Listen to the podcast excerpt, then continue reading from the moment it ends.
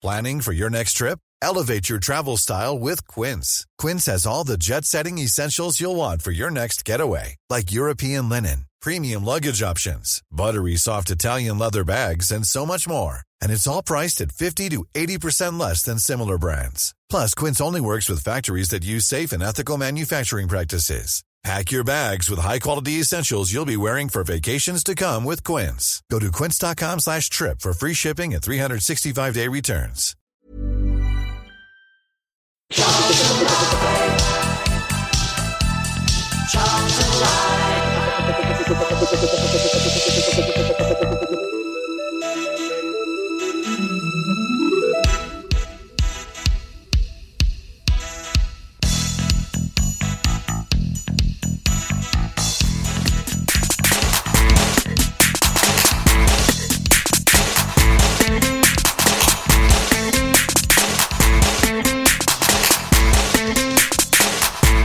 uh, Maddison to his left. And Maddison now on a run. Solly trying to get back there. Bauer's gone across. Fall into the box looking for Toney. He's going to find him. No. Great defending by Page. Oh, he's given a penalty. I don't believe it. He's given a penalty against Page on Toney. It's an utter disgrace. That is a huge, Utter, utter huge disgrace. call. I am not convinced whatsoever. Oh, and he, You knew well, that you knew yeah, that was I a know. decision. Yes, I know. It's a great ball in from Maddison, invited the header from Toney. It just looked like Toney died for it, and Page is right next to him. I'm, I'm, I'm not convinced there was a push whatsoever. Side by side. Side by side. I'd have to see that again, but I don't think that's even close. It's so cruel on Charlton, so cruel. Peterborough have defended for their lives. There's another block before that from Aribo. And now Peterborough with the penalty. It's a huge call from referee. He's got to be certain, and I'm not No, sure. no way. He's, he's just got to be. He's just doing it for effect. That's all he's doing. That's all he's got in his locker. He's got no, no refereeing nous whatsoever.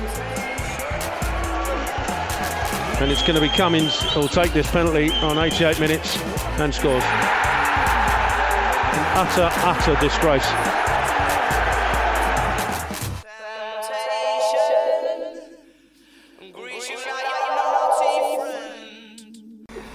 So good evening and welcome uh, to Charlton Live. Fair to say Terry didn't take that well, that, that, that last minute penalty. Right, my name is uh, Louis Mendes. Thank you for joining us here live on Maritime Radio for the big match preview. Joining me here in the studio um, is. Uh,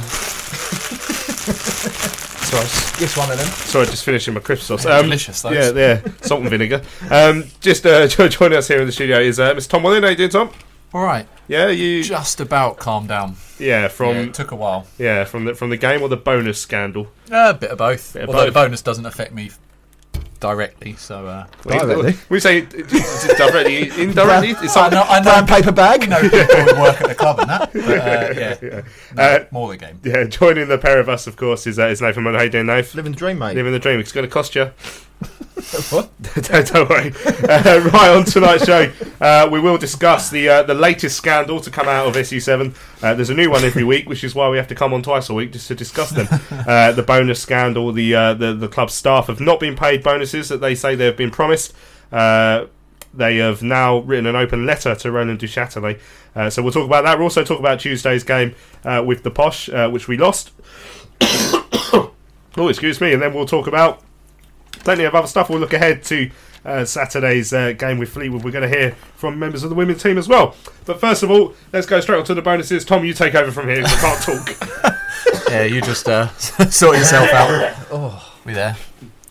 What, what do you want to know? yeah. right. So um, obviously it's been Charlton have hit the headlines again this this week for all the wrong reasons, as they pretty much do every week it seems. Uh, and this week the the, the the bonuses that the staff claim they've been promised, and you know there's no reason not to believe them. Uh, it's, it's come to light that they haven't been paid by Roland Duchâtelet. I mean, first things first. I mean, th- this doesn't seem like a fair way to treat your loyal staff. No, and it's um, it's another thing in a very long line of issues that have gone on, but this one seems to have hit home with people a lot more than some of them because, as you say, it's affecting hard-working individuals who, you know, aren't on hundreds of thousands of pounds. They're they're people who earn your your average wage, some possibly less than that, and they've worked very hard to meet targets that they were told would result in bonuses, as I understand it. They've hit those targets again, as I understand it, and not been paid those bonuses. So I, I don't know from a legal standpoint where anybody sits in all this, but it seems very murky to me that, that those people who have been promised those bonuses are now not getting them. Again, we'll, we'll go into the letters, and apparently everything that Roland is doing is contractually accurate. Um, but yeah, it seems to me a, a, very difficult situation, and, and a lot of people, understandably, have taken the side of the employees. Yeah, well, like, the only thing I will say, I, I, I, can't imagine that this would have gone public unless the you know, and, mm. and having taken legal advice, unless the staff feel that they are entitled legally to, to, to what's happened. Now, um, you know, to give it some sort of timeline, so we saw on uh, I think it was Monday evening. It started coming out in the in the Daily Mail the story about the lack of bonuses. Um, uh, to which know, we uh, it was on Tuesday, and we all asked for you know comments from the club, and we were told uh, that, that the club will be speaking to the staff or uh, before any comment was made. So then we saw on on the Wednesday morning, the night after the Peterborough game, an email came around from Roland Duchâtelet. Had plenty of stuff in there, including a, a brief takeover update. But the main headline from this particular story is the fact that he's decided that these bonuses will not be paid uh, and he says due to the the poor financial health, for example, of the club. Now, you know, I think I think the, they, they say that in the region of ten million pounds was lost in the club last season. Now, we already knew that was going to happen. Hmm. Charlton do not make a profit, and they never have, and they never will. So surely any insensitised bonus would not have been based on Charlton somehow turning in a profit. The only way we could have turned in a profit is if we sold every single player that we owned. Yeah, exactly. And um, I think it's quite clear to everyone why we had a, ba- a bad season on the pitch and bad season financially last year because of a certain someone um, being at the helm. And obviously, I mean, in terms of yeah, if if we were going to make it was a bad bad season financially, yes, but these ain't profit based targets. These are like incentivized target targets and obviously team KPIs, so to speak. So, and like Tom said, if they've done that, so these workers have worked their bums off, you know, all year, which I think a lot of people might not even understand how much work goes into the behind the scenes for everyone to enjoy this football club and then all of a sudden, as they work hard, hit their targets, which you know they've more than totally earned, and then all of a sudden he says, "Oh no, you're not getting it." To me, you can say like, "Oh, I'm not gonna, you know, I'm gonna redu- reduce, you know, allegedly on the the electricity or whatever and cleaning or whatever." But these people are the are the core of of if you want to call it a business, but it's a football club. These are the core people that make it run day to day. And if he's trying to, I was going to use another word, but I won't. But to, um, dissatisfy them. Maybe that's the wrong word, but um, yeah, it's, it's just bang out of order for me, and it's it's no surprise now that, it, like you say, it has gone public. Yeah, I mean, Roland, Roland made it clear in his email that he believes that he is fulfilling contractual mm. obligations. But like I say, I can't imagine. You know, if you've been set a KPI and told you'll get a bonus, I mean, if it's in writing, for example, you should be being paid it surely. Um, and like I say, I understand that they've taken on legal advice, and they wouldn't have done this without taking on legal uh, advice as well. Um, I mean, because if it's a drop in the ocean compared to if, if, I think Rick Everitt says he it'd probably be in the region of about you know all totaled up about 50 grand. So obviously that's not all for one person. That's going to be split across however many people 20 or so people. Mm. um, that is nothing in in the world of football. That is nothing in the amount of money really that Roland's going to have to spend every month that he still owns his club. It's it, it does it comes across as very stingy. Yeah, that's but that's every single cost cutting measure he's put in place seems to be that. Um, and he he comes across and says we're trying to drive down the extortionate running costs of the business. Well, they're running costs that he implemented. Those running costs are his fault as well because he's owned the club for long enough now. He's had time to bring those down if he needed to. It's not like we've suddenly started making this operating loss.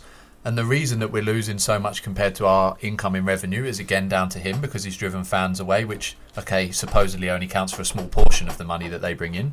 We've got relegated, so we're a league lower. Again, that's down to him because of the players we brought in and the way that the managers have been handled and everything else. So everything ends at his door. And when you're, you know, if players were on bonuses for certain targets and they met them and didn't get paid, they'd be annoyed. And they're players, even at our level, that get paid far more than the average worker. So then, when you're looking at people like cleaning staff, like office staff, who are not on huge wages, that bonus might only be 50 grand spread across those payments to him. But the, the couple of grand or whatever that certain people are going to get might make a huge difference to those people. And to just backtrack from, from whatever was promised or whatever was written into contracts or whatever they they are all claiming is hugely unfair on them. So the, uh, the the staff sort of got together after that email uh, was sent by Roland Duchâtelet. It was leaked to the coalition against Roland Duchâtelet card within 20 minutes, it would seem. It was very quickly out there and on, on the card system. I mean, it's quite clearly uh, disgruntled members of staff, and, and they came together to write an open letter uh, to Roland. It says, Dear Mr. Duchâtelet, we wish to express our extreme disappointment at your decision not to pay hard working staff the money they'd previously uh, been promised based on our performances this year. Uh, the work produced by staff who dedicate their lives and go above and beyond to do their best for Charlton Athletic Football Club is dependent on a large amount of goodwill. And obviously, naming no names, but I know, you know, there's plenty of staff at the Valley that, that I interact with or get to interact with, and you know that they work longer hours than what they ought to. You know, they work incredibly late hours. Uh, you know, to, to get to get work done for the club, and it is a you know it is part of the the club that this is a service to fans. If, if they didn't do that, then stuff wouldn't happen at the club, which would mean even more fans would decide not to come because it would look like a bit of a circus. Even though I mean, many people would say it already is. Um, if these people didn't go above and beyond, then Roland Duchâtelet would be losing even more money. Oh, exactly. And then now he's done that. I mean, what you know, what what are the staff going to do now going forward? Are they going to bend over backwards for him? Of course they ain't. Do you know what I mean? And like you say, there's certain elements. Um, even not not even you know match day obviously sticks out a lot to everyone because that's when we you know most of us are here. But obviously the you know the club doesn't shut down Monday to Friday. Loads of stuff happens during the week and. People obviously, like you say, going above and beyond and working the extra hours. And for me, I just don't know how you're going to repair that relationship now because there's that, that trust elements, like for me, is fully gone. Um, so obviously, uh, I don't obviously work at the club, but just on the outside, it just seems so. I don't know. It's just infuriating, and I'm not like Tom said, not directly involved, and I just feel sorry for him. Mm. Uh, the, the staff ended their, their letter uh, saying, you know, unanimously the, the feeling among staff was that they were angry and upset uh, due to the due to the decision and the lack of previous communication surrounding the money that we were due to be paid Tuesday 31st. So, I mean, uh, the understanding is that Tuesday, 31st of July, the money just didn't turn up and there was not a single word said. You know, so so that that's obviously hugely disappointing as well. Um, they say, as staff, we will continue to fulfil our contractual obligations to the best of our abilities, but we're also considering our next step to ensure payment of the bonuses as, as promised. Now, what could be the next step for staff if they if they feel like they've been screwed over? Well, yeah, as as you say, the, the main thing is legal action. Um, as Nath says, in terms of fulfilling their hours and their contracts. I'm sure, as hard-working people, you know, I would imagine they would continue to do that. Um, but again, if they feel ne- that the necessary step is to not do that, and they've sought legal advice, then perhaps it could even be that. It could be, you know, I don't know necessarily, but with with um, jobs that have unions and stuff, people strike, don't they? So it's going to be very interesting to see if they've taken that advice and and they are supposed to have been paid it and they haven't, and Roland has somehow breached their contracts or anything like that, then perhaps they are well within their rights to make a decision like that. I would think that they might not make that decision just because they, as the letter says, that you know they work hard and they go above and beyond for out of a lot of it out of goodwill. Um, but it'll be very interesting to see. Really, there's no limit to what they could do. They might even just decide to walk away and find employment elsewhere as well. Um, so it's a very difficult situation, really. Um, it's all come about again for the same reason that, that lots of other issues have happened. But as we were all basically saying, I think it, it hits a little harder because it seems to be hitting what we might term ordinary people as opposed to footballers who perhaps live in, in a little bubble. Why, why do you think Roland's acting like this? I mean, we know we know he's talking a lot about cost cutting. We know, you know, all the ridiculous stories, including the one today about the, the bag of crisps not being allowed to be eaten at your desk uh, because of the, the money saved on uh, on cleaning costs. I mean, these mm. sort of things, you know, they come across as ridiculous. I mean, there was a Belgian journalist uh, who, who tweeted a, a, few moments ago saying he tried he tried to get in contact with Roland uh, about these these uh, ridiculous about these ridiculous uh, cost cutting measures. Uh, but it, but his tweet says Christophe Toureur, I can't pronounce that name, says uh, man doesn't want to comment on his brackets embarrassing cost cutting policy. Um, so obviously he's tried to get in contact with him. Roland doesn't seem to want to speak to the press about it. I mean, why is he doing this to Charlton? Because I mean, it's a drop in the ocean. I mean, he, say, he says it's part of making the club more affordable to be run by a new owner. Obviously, the takeover Lord knows what's going on. There was an update from the fans forum last night, which really didn't add anything at all to what we already knew, which was they still think it's going to be Australians. They still think it could happen, but they're still waiting for paperwork. Mm. Um, but he says that making the costs, making the club run cheaper is for the new owners. But surely, as soon as the new owners are going to come in, they're not going to think in right. We don't need to drink water or anything like that. We don't need to clean the place. They're going to put those costs straight back up. Find better ways to run it more efficiently if they need to. So why is he doing this? He's he's doing. He's just simply doing it for money. I mean, because even these bonuses, he would have accrued costs into each month to cover these. However, if it was I don't know, fifty grand, hundred grand, whatever it was, hundred million, whatever it was.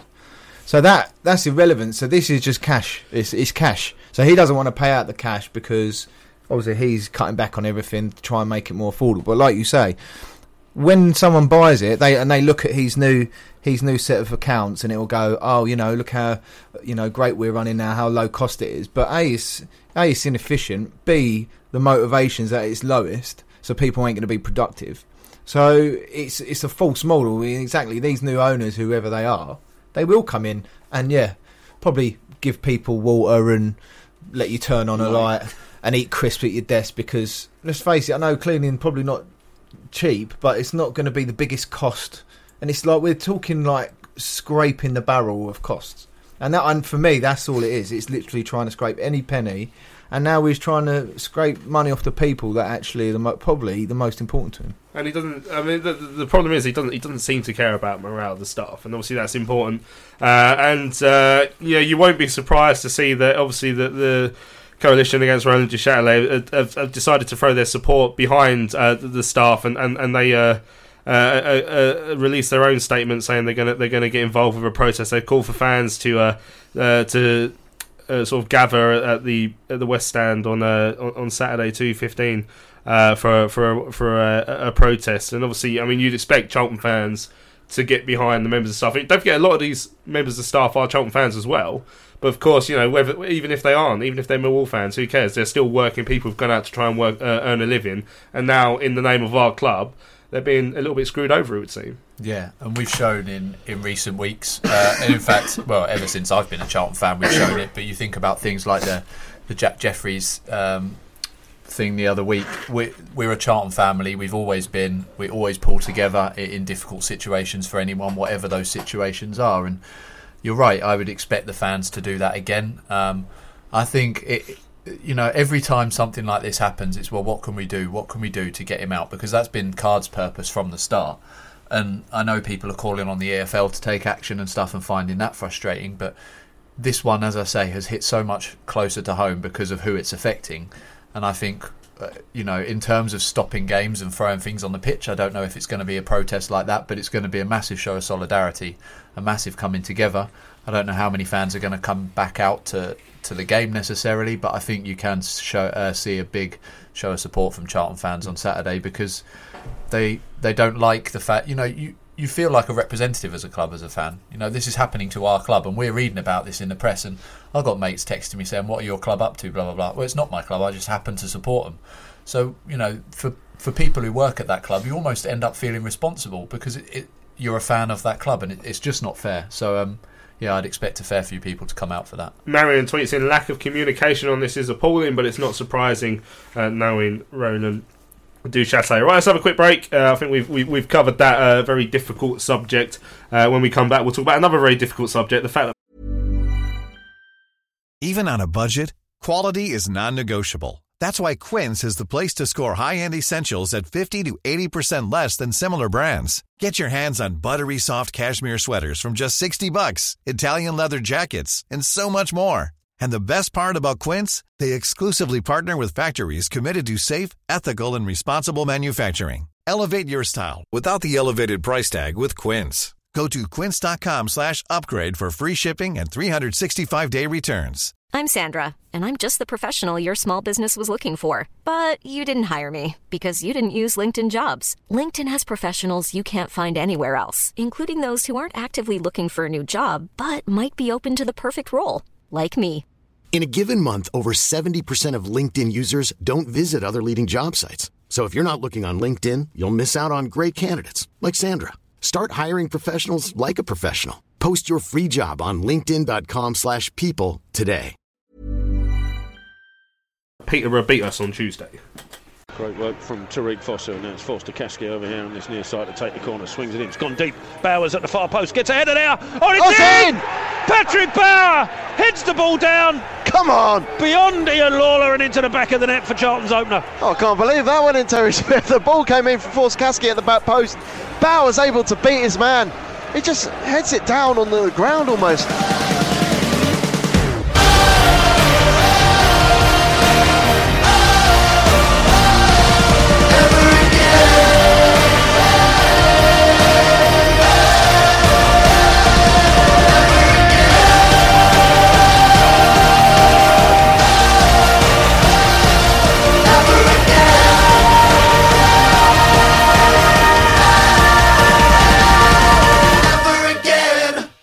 So welcome back to Charlton Live. Uh, uh, as you heard at the, the very top of the show, uh, we conceded a late penalty on on uh, on Tuesday evening uh, to lose the game to Peterborough United, uh, and not many people were very happy about the decision. Nathan, No. For to be fair, I was um, where I sit. I couldn't really see. I got obviously just see a guy go flying. So my initial reaction that it was obviously a pen, um, and didn't think much of it. And then until you see obviously Bo's reaction, and obviously see it back, and I, I still obviously still can't believe it was given. But the whole night, you know, the whole night it was just frustrating because obviously I don't think the ref was doing it on purpose, but it did seem like everything was going to them. Um, but again, at the same time, I don't think we did enough personally going forward. Um, I don't think we deserve to lose the game, um, but we didn't. I don't think we deserve to win it either. So I think, and that was the disappointing thing. We didn't. We didn't test their goalie too much, but neither did them. Apart from that great save from Deals, but it was just a big. Um, it was a big blow, put it that way. But uh, and it's just a shame that that other that big geezer is um, he was there as well because I don't think he's liked by many people. yeah, I mean, talking yeah, talking of big Tom. I mean, I mean, Bowyer clearly felt that that Steve Evans, the the Peterborough manager, who we've known, you know, from playing Leeds when he was there and from playing Rotherham, that he's he's always been a big presence on the touchline. And a loud presence on the touchline. You know, he always puts pressure on the referee, and you know, you'll say what you like about it to him. He doesn't care what you think. He's quite happy. He's going to berate the referee all game. That's his style. That's what works for him. Uh, Do you think that that does affect the referee? put, put pressure on his waistband as well, didn't he? um, I think it does. Yeah, I genuinely think it does because, you know, from everyone in the ground could see him. Like every single decision, he was off down that touchline as quickly as his little legs could take him and hurling abuse at him. And if he wasn't going, it was his his assistant as well. And it was just, it was just constant. And obviously, that that fourth official's there to kind of mediate the managers and make sure they don't break any of the laws of the game and, and all of that. And and all managers are going to get in the fourth officials here. We've seen Bowyer do it um, as well, and, and all managers do. But for me, how Evans got away with that, I have no idea because they brought in these cards for managers, and okay, apparently he got one in the tunnel. We saw Bowyer get one as well, but if that's only a booking, I mean, that's the equivalent of going in studs up, two footed on someone's knee and getting a booking. For me, the way he acted was was just appalling. And like like Nath says, and like Bowyer says to his credit, it's not an easy job, and I don't think anyone claims that that it is. But when you've got someone like that putting pressure on you all game, it must start to niggle away at the back of your mind. And I don't think that referee's consciously there thinking, "Oh, brilliant! If one of those Peterborough players goes down, I'll get to give a penalty now." I don't think he's thinking like that. But he's always got in the back of his mind that Evans is there barking at him all game. And when that 50-50 decision happens, I think instinctively he's maybe leans a little bit that way, which is which is so so unfair. And that's why I think Bowyer and a lot of the fans left so angry after the game because we felt like we'd been robbed. Yeah, I mean, certainly looking back at the penalty decision, it seems very, very harsh on, on Lewis Page. I was the same as Nathan in the ground. Like once you see it, I tend, I tend to, if, if I can't see it clearly, I tend to err on the side of the referee purely because he would have had a better view than me. But then, the more you watch it, and then you see how far back he was, uh, it, it definitely makes it very debatable. I mean, we had a handball shout down the other end, which I didn't think was would have been one either.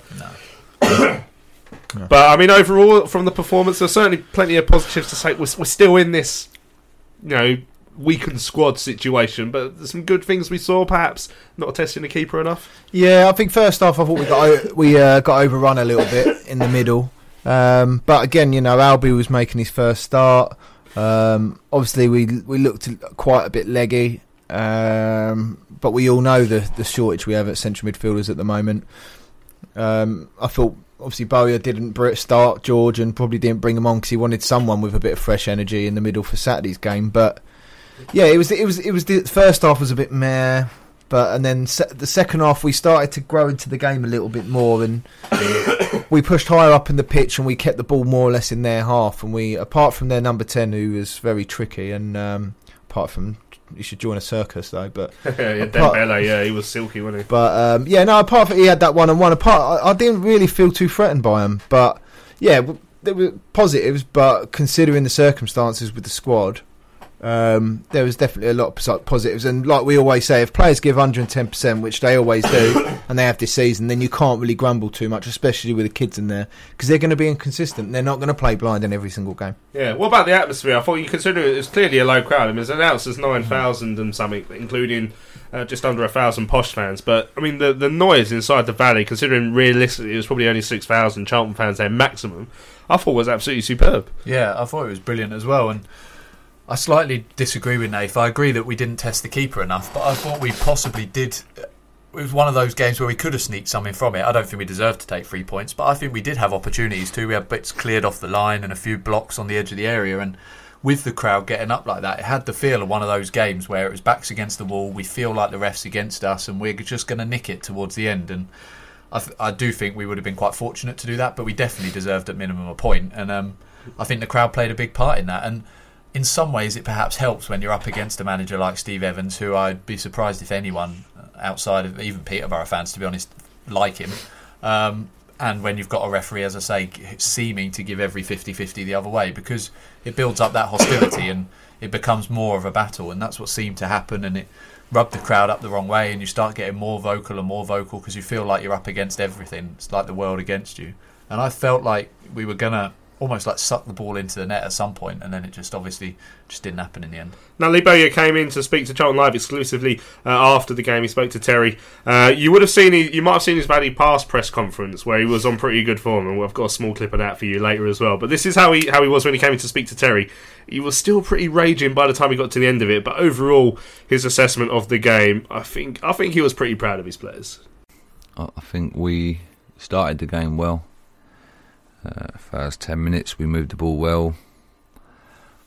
And then we got sloppy, really sloppy. They looked nervy in the first half, the last like 20 minutes or so, or the middle 20 minutes of the, the, the first half, and then last five, 10 minutes, and they started to get a bit more confidence again. So I just said to them at half time, like, look, you're not nervous. Like, you, you're a good team, you're good players. Just relax.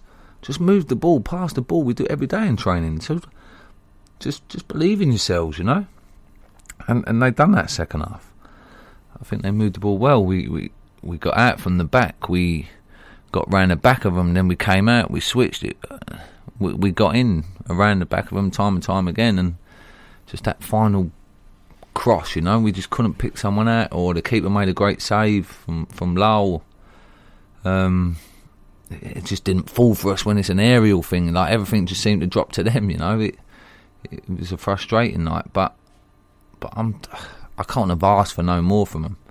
They've given me everything there, and, and they've been they've been robbed, cheated, however way you want to dress it up. Um, they don't deserve to come away with nothing there. We was the better side. Anyone that knows the game of football will tell you that we was the better side tonight, and, and we was the team on top. We was the one that was passing. We was the one that was moving. We was competing, winning second balls. We, they've done everything that I asked from them, and then they, and then they come away with nothing. They don't deserve that. Not from a stupid decision. Not from something from a referee that obviously hasn't got a clue about the game because that is not a penalty. and, and and it's wrong because you've got someone that's making the decision, and he's and he's taking something away from 11, 12, 13 players, or however many that we had out there at the time. It's wrong because they're now they're going home and they're disheartened and they're hurting and and that's just from one decision. And it, nothing's going to happen to him. I'm going to get in trouble. I know I am, and and I don't care because at the end of the day, I will speak up about stuff that I believe in. If it was a penalty, I'd say yeah, it was a penalty, but it wasn't. And then now he's he's going to go home, and then he'll probably get a little telling off, and then he'll still carry on, and I'll probably have a little ban somewhere about can't watch the game or whatever. But he's going to be able to go and referee next week. It's wrong. in in every flipping sense of it, it's just wrong. I don't know why he give that decision. I don't know. But there's contact. So of course there's contact. It's a contact sport, but it's not a penalty.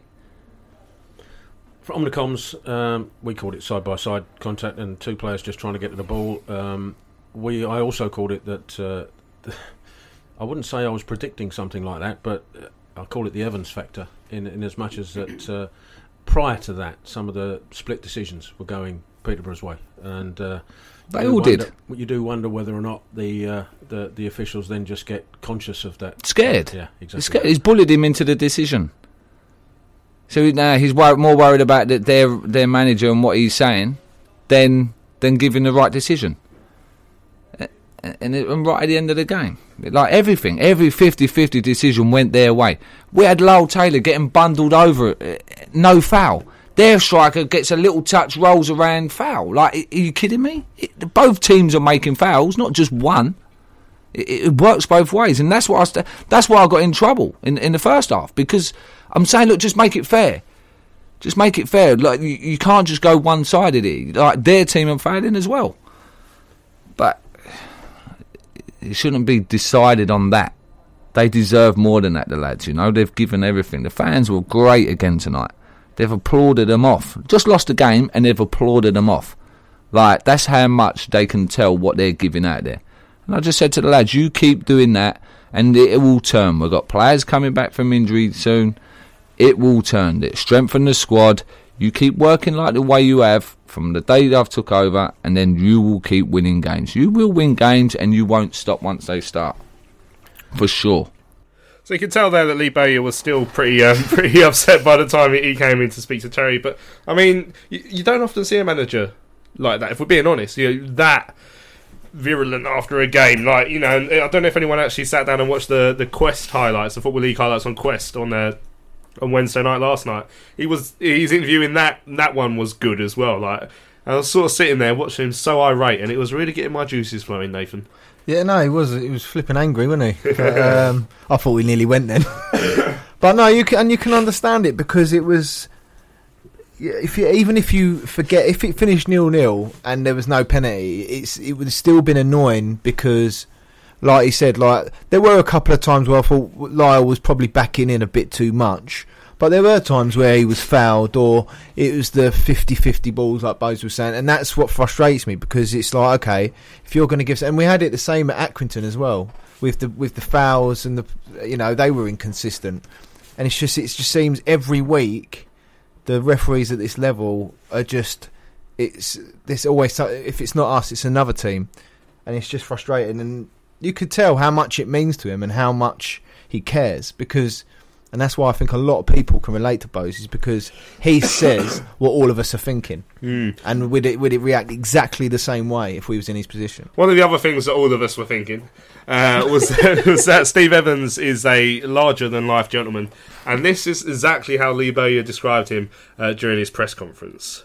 I don't know whether their manager, because he's just like this big geezer that's standing on the side, he's bullying like the, the fourth official, constantly hammering the fourth official, then maybe he's afraid. I don't know. But I feel like maybe he's been bullied into that because every slight decision went to them, every single one. Lovely, big geezer standing on the side. I was absolutely floored when I heard that line. Uh, but again, I mean, like I say, it's very South London. I enjoyed it very much. Right, um, during today's press day, Lee Bay was also talking about potential uh, incomings here at the Valley. Don't forget, of course, the loan window is still open up until the end of the month uh, between EFL clubs. So this is what Lee had to say uh, on uh, incomings. You touched earlier on possible transfer targets that you're keen to get players in. Is there any update on that at all? Um, yeah, we're just waiting for a club to come back to us. We're in negotiation with a club at the moment for a player. I met the player yesterday and persuaded him to come to us. So that's good. Now it's out of my hands and it's between the two clubs. So I was hoping to get him in for this morning so we can train today and tomorrow. But um, it's not looking likely now. So it, hopefully it'll all go well today and, and he'll be in tomorrow. Confident you'll get it over the line? Yeah, like I said, I, I can't do no more what I've done. I've persuaded him to come. It's the, it's the financial side now, and unfortunately I can't control that. But I know that, that our owner has, has put up as much as we possibly can. So it's just hoping that the other club can accept it because obviously the players on more money than we what we can offer. So, and I know the lad really wants to come here and play, and so um, hopefully the two clubs can can come to an agreement. A lot of speculation about Ademola Lookman said of going to possibly Leipzig for a lot of money. Do you does Charlton have a sell-on clause on that? You know? I haven't got a clue. I don't know. Nothing to do with me. Long before I came here, so uh, I don't know. But if he does go there, then it's a good move for him. And if we if we do have that sell-on clause, then that's good for the club. I, I like to think that they, they would have a sell-on clause, but again, it's nothing to do with me. I'm financially nothing to do with it. Lebo, thank you very much. So there we go, Lebo. You're saying that um, uh, our owner has put up as much uh, as we can. I was going to make a joke about that being a couple of bags of crisps, but uh, as, as we now know, that that is now uh, not not the correct thing, not the correct currency that we deal in around here. But obviously, jokes aside, um, you know we've been linked with a couple of names: Josh Cullen from West Ham, uh, Eunan O'Kane from Leeds United. I think the Josh Cullen one seems a little bit more likely, doesn't it? So I mean, do you know much about him? I believe he's a midfielder. Yeah, good player. Yeah, saw him. Um, was it Bradford he was at before? Yeah. Um, liked him there.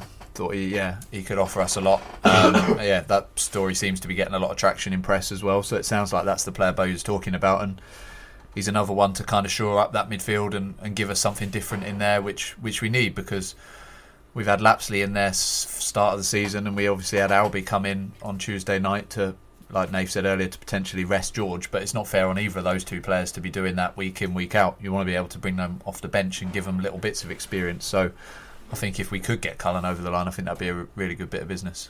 Excellent stuff. Right, uh, earlier on before the show started, uh, I did ask for your free word reviews of the penalty decision uh, given against Charlton on uh, Tuesday evening. So I'm going to go through a quick few of them. Uh, the ones, of course, that are clean enough to be read out. Jimmy Seed's free word review was not a penalty. Not bad. Uh, Robert Waghorn says drive through robbery. Uh, Franco said the referee got con. Uh, conned uh, Paul Ferguson. Uh, the ref needed glasses. Lewis Hurst, result of incompetence and also an utter shambles. Connor says it was an awful decision. Can't read Clint's one. Uh, Woody says that Evans bribes refs, although that's an allegation and has never been proved. Or, or no, Or- was or it? eats. Yeah, yeah. He, uh, he was, of course, caught up in some different uh, financial thing a few years ago, actually, wasn't he? But uh, when he was the Boston United manager. But we won't talk about that. Uh, non-user account says it was never a penalty. Uh, Stuart Bennett says fat ginger. So and so. Thank you for your for your tweets in on that. There's a, there's a couple more that are a bit sweary as well. Right, let's have a quick break. Still here on Charlton Live. We're going to hear from the women's team uh, ahead of the uh, their first home game of the season, and we're also going to start looking ahead to the Fleetwood game.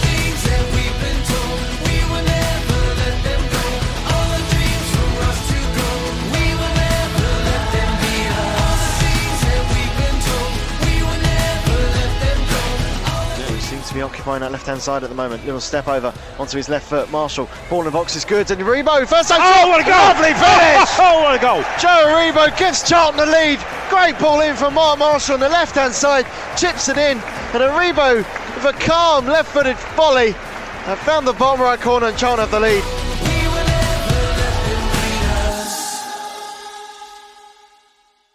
So welcome back to Charlton Live here on Maritime Radio. Now, uh, the women's team kicked off their season starting on uh, last Sunday in the Continental Cup. They got beaten quite heavily, actually, unfortunately, down at Lewes. Uh, but they're playing their first home game uh, of the campaign uh, this Sunday over their new home ground, uh, VCD. So we are I got on got in contact with Grace Coombs, the vice captain of the women's team earlier, just to find out how their preparations for the new season has been going. Yeah, we're all really excited. It's a brand new challenge for us. Um, there's some really tough teams in the league, some new teams that, that we haven't played before as well. Um, so I think we're really looking forward to it, looking forward to testing ourselves against um, very good teams and teams that have got a lot of internationals and and that. So yeah, everyone's really excited for the season to come. So obviously, after winning the league and then going on to win the playoff to, to get promotion last season, I mean, are you expecting it's going to be quite a big sort of step up in quality this year when you're in the championship? Yeah, I think from the league last year, um, there were a lot of games that probably didn't challenge us as much as we would have liked. Um, so I think this year every single game is going to be hard. We can't underestimate any team, and we're going to have to prepare differently for every game. Um, and I think we're just going to have to work really hard to be as successful as, as we were last year. So how, how do you think the squad's shaping up? Because obviously you've uh, signed Gemma Bryan back from uh, back from Palace, but is it, is it more more importantly, I guess, the, the, the players that you've retained as well this summer? Yeah, so we, we managed to keep a good core of the team from last year and, and made a lot of new additions as well. Um, I think we've had we haven't really had much time with everyone at the minute because we've had quite a few injuries, unfortunately. Um, but people are just starting to get fit again, and I think the longer we're, we're kind of together, the better it will get, and we'll kind of create an environment that we had last year, and hopefully the success that we had will be replicated this season. Um, obviously, you've uh, you, have got the Continental Cup game with Millwall coming up. Uh, the league start season doesn't start for for another couple of weeks, but you've already had a cup game as well, which um, uh, away at Lewes last week, which I guess was a bit of a, a, difficult result. So I guess you'll be hoping to try and get sort of back on track on on, on Sunday with Millwall. Yeah, we were really disappointed about how the weekend went. Um, the performance, especially in the first half, was, was quite a good performance, and I think a few things didn't go our way. Um, but I mean, that's football, and we've just got to learn from it and push on to this weekend. Games against Millwall are always tough, and they're always quite intense, and there's quite a lot of history um, between us and then even just in the women's game. So I'm sure everyone will be really up for it. Everyone's looking to put right last Sunday and um, looking forward to the challenge yeah. of it as well and try and get our first win in the cup um, to push on for the first league game, which is in a few weeks' time. And obviously, it's uh, you, have got your new home ground now. You've moved over to VCD uh, Athletic in Crayford, so it'd be nice to see as many Charlton fans as possible come down to support you. Yeah, of course it would be. So we played there um, a couple of times so far in pre-season, so um, hopefully we're getting comfortable to it. And like I said, it, it's it'd be great if people would come down and watch us, kind of not too far from Charlton or kind of based Kentway, which if anyone can get down to support us, then we'd all really appreciate that. And, finally, I mean, what, what are the aims for the season with the, with the step up in division? Is it a case of just trying to consolidate, or are you hoping to try and get towards the upper reaches of the table, or is it just a case of maybe you just try and find out how you are at that level at, at the moment? Um, I think potentially just a mixture of both. Um, we obviously don't really want to let ourselves down, and um, we've got we have got quite high expectations for ourselves if we can kind of all gel together and, and keep working forward. But I think it's just mainly just get the team, try and get the team the same character it had last year, try and build on that, integrate the new players, and then there's there's not a lot of pressure on us. Whereas in previous seasons, there's always been a lot of pressure on us to do well. Um, whereas this season we don't have that, which is going to be new for us. But I think slightly consolidate, but we want to finish as high as we we can, and the whole season is going to be a learning curve for us. Um, so it's just a case of kind of taking one game at a time and, and seeing how we get on. Grace Coombs there from the uh, Charlton Athletic women's team, the vice captain. Uh, they're playing uh, against Millwall at their new home ground VCD uh, Athletic on Sunday at, at, 2 o'clock. So it'd be great if, if as uh, many of you as possible can get down there. Right, just before we start looking ahead to Fleetwood, uh, excuse me, a couple of tweets. London in at Giza says it's disgusting the way that Roland has treated the staff at Charlton, though no surprise, but I'm not sure what shouting at a window will achieve. Now, I guess there's many fans out there who just they feel helpless, and there's not really much anyone can do other than just try and be a big visual protest to try and get some media attention and try and embarrass the owner. And I guess the uh, the gathering uh, that, that's being sorted out for, for Saturday is probably the best they can do at the moment in time.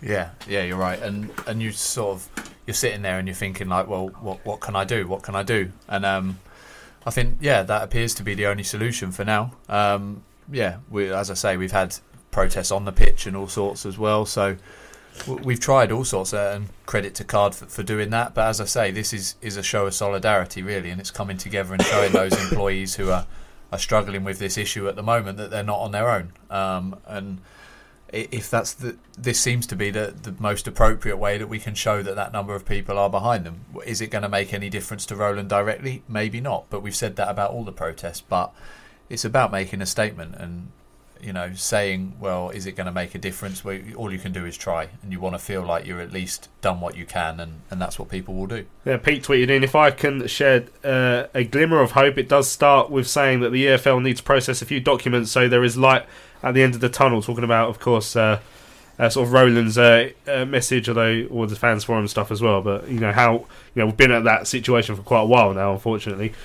Excuse me. Uh, it says as mor- uh, immoral as it is saving money, surely lower league clubs operate in similar, if not worse, cir- circumstances. Plus, if people are worried about the bonuses, how about uh, Charlton Card and the fans crowd fund? I mean, that's exactly what Roland wants. He wants he doesn't want to pay the bonus. So be delighted if someone else pays it. You know, like I say, if, if there is a contract which the, or, or something, some sort of agreement that the the play that the the, that has been offered to the, the people. I mean, with all due respect to Oldham, for example, for you know just picking a random lower league club. I mean, if their owner goes around promising staff bonuses and then can't pay it, well, you've promised it, and legally, if you have, then you'd probably be caught out on that. And you know, Roland's worth a lot of money. You know, we're not a normal lower league club. You know, if he's going around promising stuff, you know, if he has, that's what the staff are saying he has, then he should pay it, and and that's where it is. Uh, but yeah, I certainly don't think the fans should be paying it for him because that's, I mean, it's Roland's Roland's the one who's supposedly, you know, it's his company that supposedly have made the promise. If that is the case, so you know, I I don't think fans should be should be paying that. Right, time to look ahead to. Uh, Saturday's game with, with Fleetwood. I spoke to Rosie Swarbrick uh, earlier on this evening. She's uh, writes for the Blackpool Gazette uh, covering uh, Fleetwood Town, and she told us exactly what we can expect from Joey Barton's side, who of course had that massive win at uh, uh, Scunthorpe last night. So this is what uh, Rosie Swarbrick has to say about Fleetwood Town. It's kind of those, not, I wouldn't say it's work in progress, but it's, it's certainly a developing. Um, Joey Barton keeps using the phrase embryonic. It's an it's an embryonic stages, the what he's trying to install, the, the team that he's trying and squad that he's trying to build at Fleetwood Town at the moment. I think everyone who watched the opening day um, defeat was a bit really surprised given the pre-season. He'd had an unbeaten pre-season. He'd started off 4-3-3 and we really expected some a- attacking, fast-flowing, you know, really inventive football, especially given that forward pack that Fleetwood have. And it, it just didn't happen uh, on that Saturday. But since then, we've seen kind of what we expected from a Fleetwood point of view, what, what the fans expected to see, which is, you know, a lot more organisation, a lot more concentration, a lot more bite, a lot more grit, a lot more positivity, and obviously the flair players. And I think everything sort of clicked into place last night, at, at, well, on Wednesday night at Scunthorpe in that 5 0 win. And I think the beauty, and I think what the rest of the the division should fear is the fact that that, that was only a glimpse of what this, this side is capable of. That was 20 minutes of absolute full throttle attacking football from both Wes Burns and Ched Evans, who were both unplayable uh, for Scunthorpe. And if they play like that for a full 90 minutes, we could be talking about a, a 10 0. Um, but also, Scunthorpe had chances last night. You know, there was, it was a, a very good game by keeper Alex Cairns. I also gave him, gave him a nine in, his, in my player ratings because he made three huge, massive saves at, at times that could have changed perhaps the outlook of the game, the whole feel of the game. Um, so there's definitely still work to be done from a Fleetwood point of view, but they just won 5 0 away from home. So if you can understand what I'm trying to say there, which is a case of, you know, it's great, it's a fantastic result, but there's still work to do, and I think that should strike fear into the rest of the division. Yeah, certainly. I wasn't too comfortable when I saw all those goals flying in for Fleetwood last night. I mean, uh, obviously, Joey Barton uh, uh, was pro- perhaps a bit of a surprise choice for manager when he was announced sort of midway through last season. Took took over at this uh, in, in pre-season. Um, how's he been? I mean, I've read some of your stories about some of his uh, choice language during press conferences. Uh, what's he been like to work with, and, and has he sort of already started to stamp his mark on his side? Yeah, he- he's been great for me personally. I think, uh, as you can tell from my voice, I'm quite working class in my own background, and, and Joey's obviously a working class lad. So I think we both are quite relaxed around each other in the way that we, we speak. Obviously, my stuff's a lot written. So when it comes to the radio, when it comes to the TV guys, he has to be on guard. I think, you know, watch watch his language, so to speak. But he knows when it comes to, he's experienced enough as a player, he knows when it comes to the written press that we can always change the word. Um, so I've had some good fun with changing the words because obviously I did a tweet the other day that went got a lot of attention about Joey Barton's description of how to manage his players and managing attitudes and using the word poo. But obviously, everyone knows Joey Barton, the character. He does not say that word, so I've used artistic license to change a swear word there. But yeah, it's been uh, it's been brilliant, and also I, I feel like I as a as a football writer am learning a lot from him. I mean, the headlines that you know, will garner the people stuff that people might read, or you know, the poo stories or, or the, the the elaborate stuff about you know him, him being tired and all that sort of stuff. But really, as a football man, he's talking about learning and the evolution of the game. I mean, the other day he gave some big quote about Darwinism and how you know football is the ultimate place for the Darwinistic theories and goes into all this philosophy side of the game and, and talking about mentality. But for me, the big thing, anyone who saw Fleetwood Town last season will have known that it was a very inexperienced side. You know, there was a big problem at left back when Amari Bell left. They were vulnerable on set pieces. And over the pre-season, he's worked on all of the things that were at fault for last season. He, he studied last season, saw what happened, looked at the bunch of players he's got at his disposal, thought, right, how can I work with them? How can I get the best of it out of each player? And he's really assessed the squad. And it also for me, I, I found it because I thought coming in, oh, this is the next player. He's not going to know anything about League One, having not played there. And the way that he talked about players he knew all about Kyle Dempsey. He knew all about, you know, every single one of the Fleetwood Town player that that you as a writer or you as a journalist that you've been studying and he comes in and he tells you and, and he knows their strengths and weaknesses and, and it's just great to see that actually he knows what he's doing, he studied what he's doing and I, I don't think some people I think people take for granted they just say, Oh, Joey Barton the name, the the some of the comments, some of the you know, but actually he's a really, really intelligent man and a really, really intelligent football man who's, who's done his research and assessed his squad and the way that he's built, just look at his signings, Dean Marney from Burnley, Jason Holt on loan from Rangers. I mean, they didn't even play that big a part in the 5 0 win on Wednesday, uh, starting, but didn't impress me on Wednesday night. But that that's the whole point of it. He's gone out, got experience in the back line. Craig Morgan had a great game for us on Wednesday night, and compliment and just look at that attack. I mean, Ched Evans four goals in four four league games, and you know, there's so much more potential to come from this side, and I think that's the really exciting thing that everyone around Fleetwood is watching now, and and also the reaction to last Saturday. You know, they they conceded a last gasp goal to Rochdale. They should have wrapped that game up. They were two one ahead. They should have wrapped that game up. It should have been three, three, four one, and then Rochdale scoring the, the last minute. But that's all about learning game management. They learned how to manage a game against Scunthorpe last night, and that, that's all I think. It's all about a learning process about this division, and I, I'm just really, really, I think everyone's really excited about what is going on at Town.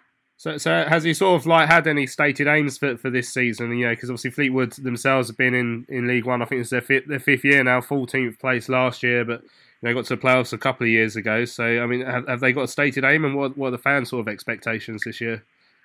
I think everyone's expecting Fleetwood to be in the top half. Um, Joey's aims, he's just come out, he's been a bit, not, I wouldn't say wishy-washy, but he's been a bit vague on his aims. He's come out and said that, you know, really, he just wants them to be better than they were last season and better than they are every day. He just wants them to keep improving and keep improving. But we all know that what that perhaps is code for is that he wants them to be up there, but I don't think he wants to come out and set his stall out and say, look, you know, we are going for promotion. So thank you to to, to Rosie there, Swarbrick from the, uh, the, the Blackpool Gazette. Uh, just just very quickly on Fleetwood, obviously Joey Barton. I guess it, in terms of a manager, very similar to ours, really. Bit of a, a bit of new blood, really. Obviously had a, a good a good career, known for a bit of uh, being a bit of a feisty player, as was Lee Bowyer as well. So you can see some similarities there between the two sets, the two managers. Yeah, I think they're both very honest.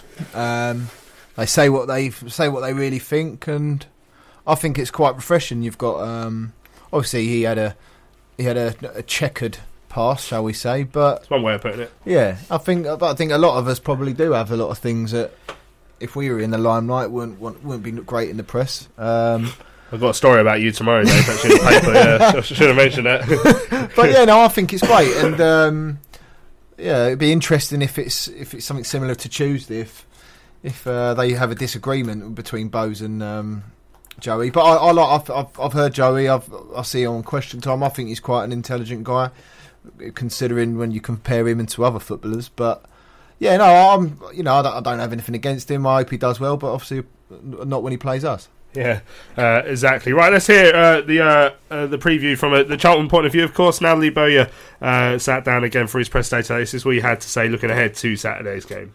Joey Barton of Fleetwood Town next up at the Valley on Saturday. Fresh from a convincing 5 0 win at Scunthorpe. They, uh, not many teams go to Scunthorpe and score five goals. No, I don't think we will be doing that. I hope we do, but I don't think we will. But what I don't know what it is at the moment. Whoever, whoever we play, they go and score three, four, five goals. I don't know what's going on. But yeah, Joey Joey knows the game. Um, he's a good player. He'll have good experience that he can pass on to his players, and um, and yeah, it's going to be a tough game. There's there's a lot of teams in this league that can go and do something on a, on a one-off thing, but it's going to be tough. I know that, but there's no team in here in this division, and I've said it from the beginning that I'm, that I'm worried about.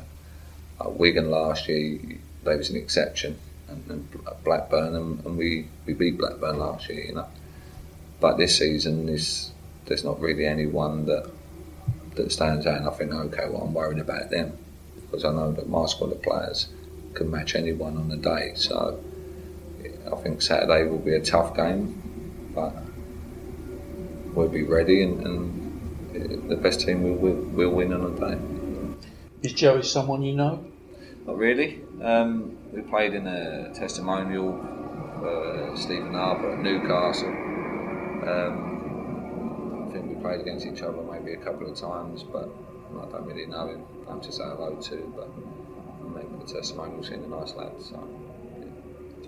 Yeah, sorry about the low flying jet at the end of that. I was listening to that earlier. So it's either a lawnmower or a plane or something that, that seems to go past. Roland coming over.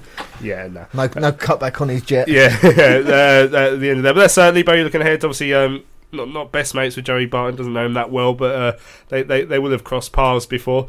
Um, looking at it from a Char- Charlton point of view, I mean, it sounds like Eagles going to be back on the bench. Uh, Bob Liskin's just say, stated that he's worried.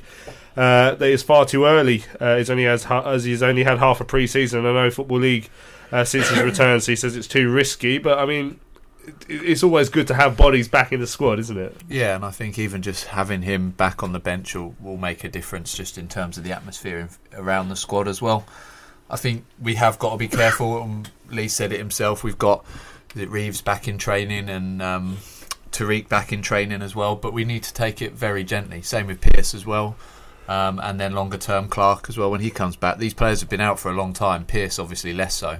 So you don't. There's absolutely no point rushing him in because then they're just going to break down again and going to be out for even longer. So we've got to be careful with them. Um, like Nave said earlier, I expect Lapslie will probably come into the starting lineup in place of Albie, um, but I can't really see any changes to that that eleven aside from that really. Obviously, we know that Fleetwood have gone and won 5 0 last night up at Scunthorpe, being 4 0 up at half time. I mean, do do you think that surely they're going to be on a bit of a high coming into this game? They've won both their away games so far this season because they won 2 0 at Oxford United as well. Yeah, yeah, I think they are going to be, but. Uh, you know, uh, Peterborough had won three out of three when they came to us, and Yeah, aside then- from that penalty, then- then it was four out of four. yeah, yeah, yeah. But you know, on the balance of that game, I think they were lucky to get out of here with all three points. So, you know, Sunderland have come down with a massive reputation. We took them to the to the line. So, uh, you know, I don't think necessarily we need to be too afraid. I mean, obviously they're going to be buoyed by that win in midweek, but they could just as easily come here and we could get something as well. So. My worry is that we did look leggy, like Nave said, towards the end of both halves on Tuesday night, and because we haven't got a lot of options in terms of turning the squad around, we we might tire again. Um, so yeah, I mean, it's not going to be an easy game. I'm not suggesting that, but I just think we've got to go into it with no fear and, f- and feel like we can get something from the game. Likelihood go with a 3 5 2 again that's served us reasonably well so far this season? Yeah, I think so. Um, probably will be going three five two, but like Tom just concerned about the legs really because I think if we don't go in with a lead to hold on to, the longer it goes on, the less we've got to change a game, and that's what sort of worries me. Yeah, That's the only thing that worries me really. But yeah, Fleetwood, Berry, whoever else, they're not in the league, but anyone I think would beat anyone on our day. yeah.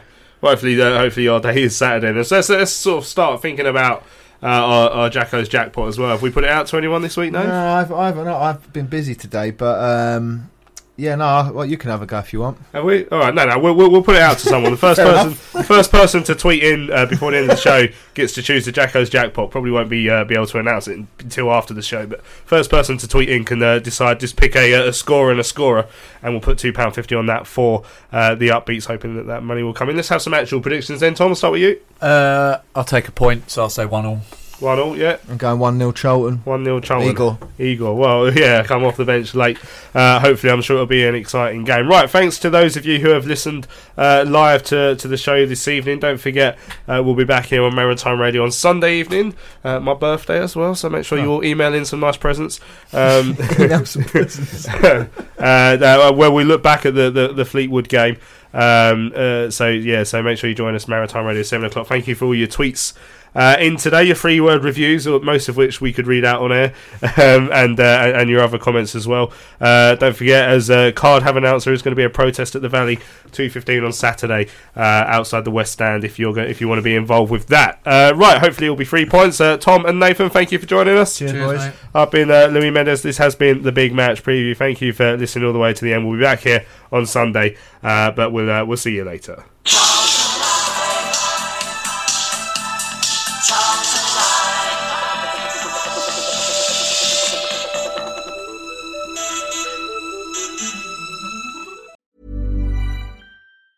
Hi, I'm Daniel, founder of Pretty Litter. Did you know cats tend to hide symptoms of sickness and pain? I learned this the hard way after losing my cat, Gingy. So I created Pretty Litter, a health monitoring litter that helps detect early signs of illness by changing colors, saving you money and potentially your cat's life. Pretty Litter is veterinarian developed, and it's the easiest way to keep tabs on your fur baby's health right at home. Go to prettylitter.com and use code ACAST for 20% off your first order and a free cat toy. Terms and conditions apply. See site for details.